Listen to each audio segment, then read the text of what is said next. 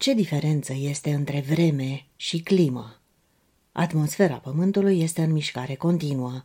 Pe măsură ce Pământul se învârte în jurul Soarelui și se rotește în jurul axei sale, masele de aer se încălzesc și se răcesc, ceea ce face ca acestea să se deplaseze, fie să devină uscate, fie să se suprasatureze cu apă și să producă ploaie și zăpadă.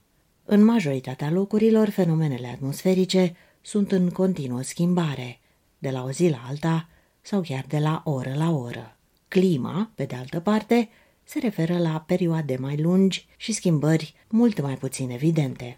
Principala influență asupra climei este distanța față de ecuator. Soarele este cel mai fierbinte la ecuator, oferind mult mai puțină căldură la poli. Acest lucru afectează nu doar cantitatea de căldură pe care o primește un loc, dar și cantitatea de ploaie din zona respectivă. Mișcarea vânturilor, curenții oceanici și altitudinea afectează de asemenea clima. Climă asemănătoare poate fi găsită în diferite părți ale lumii, cunoscute sub numele de zone climatice.